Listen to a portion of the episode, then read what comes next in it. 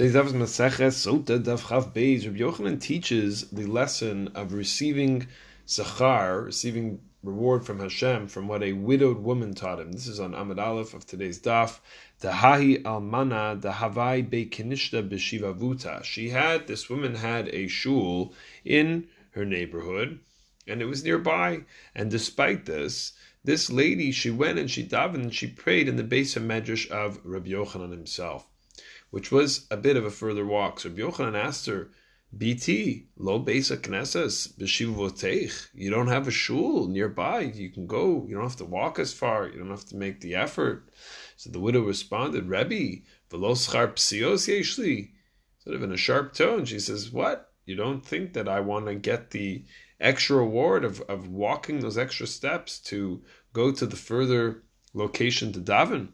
And that's how the conversation ends. She taught Rabbi Yochanan an incredible, valuable lesson there of schar psiot, of the reward of taking those extra steps to come and daven at the further at the further locations. From here, the Magen Avram in Orchaim Siman Tzadik Sev Katan Kachav Gimel, he learned the halachic practice for a person with two shuls in their neighborhood. The person should go to the one that's further away from where one lives because of the schar psios which we learn this reward of taking those extra steps. Additionally, there is no concern if you were wondering of ein ma'avir on the mitzvah, so you're going to walk by one shul, sort of skip over the opportunity to go in there and daven.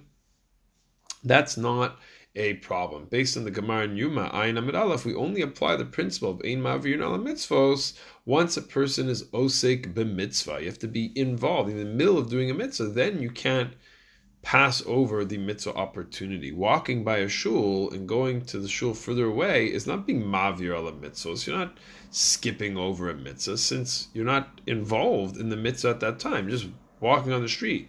As well, Shulchan Aruch in Siman Tzadik Sivches states, Asur lavor mechor basically, you walk behind the shul where the opening is over there when the tzibur is the middle of davening. It looks like you're kofar, it looks like you're rejecting the whole idea of tefillah and you're not going in. So you're walking by. It's not respectful. You're showing a, a disdain for davening.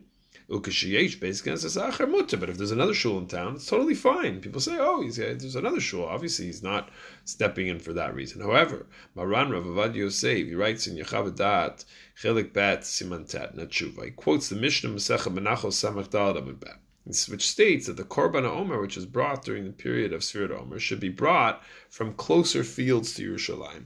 And if the barley close by didn't ripen, then it can come from any place in the land of Israel. The Gemara explains the rationale of this halacha is rooted in a mavir mitzvos. We don't pass over mitzvos. This serves as a question. The Magavram, why isn't it mavir mitzvos to pass by one shul to go to the further one? So Ravadja says the differentiation is very simple. By the harvesting of the omer, if I don't harvest this one that's nearby in the field, then I'm nullifying a mevatel the mitzvah there completely. Then we can invoke ein mavrima by the shuls. There's already a minyan of people davening in each. If you don't go into one, you aren't canceling anything. You just choose the further shul. The three other considerations Ravadia brings from other poskim. Moshe Pardon, Shal Shuvas Shmo Moshe, has no issue with passing by one shul and one has a makom kavua, set place to daven, in the shul that's further away. He makes an interesting point that tefillah in a shul is not an absolute requirement. It's a mitzvah in a muvchar. It's a wonderful thing to do. It's seen as a hechsher mitzvah. It's something you need to prepare to do in order to be able to daven in a minyan and to be in that building. There's no issue of ein mavir mitzvahs with with the preparatory stage of mitzvah. The second point from the Har Tzvi in Orach Chaim Siman Gimel holds that the, if the Shaliach Tzibur, the further shul, is more inspiring and uplifting, that's a reason to go there, and it's not an issue of Ein Mavir al Mitzvos.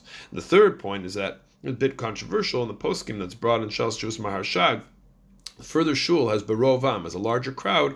It's not overall mitzvos to pass the nearer shul. So lots of poskim disagree with this. Rav Ovadia writes in Yalkut Yosef Chelak Al Simin Yotet that if you're on your way to your shul, it's further, which has a larger crowd, and the nearer shul you pass by, they're struggling to find the tenth man for minyan. It's preferable to help that shul make the minyan and daven with them, and to forego the berovam. Halacha is often a balancing act of priorities and values, sometimes choosing between two or three good or even great options.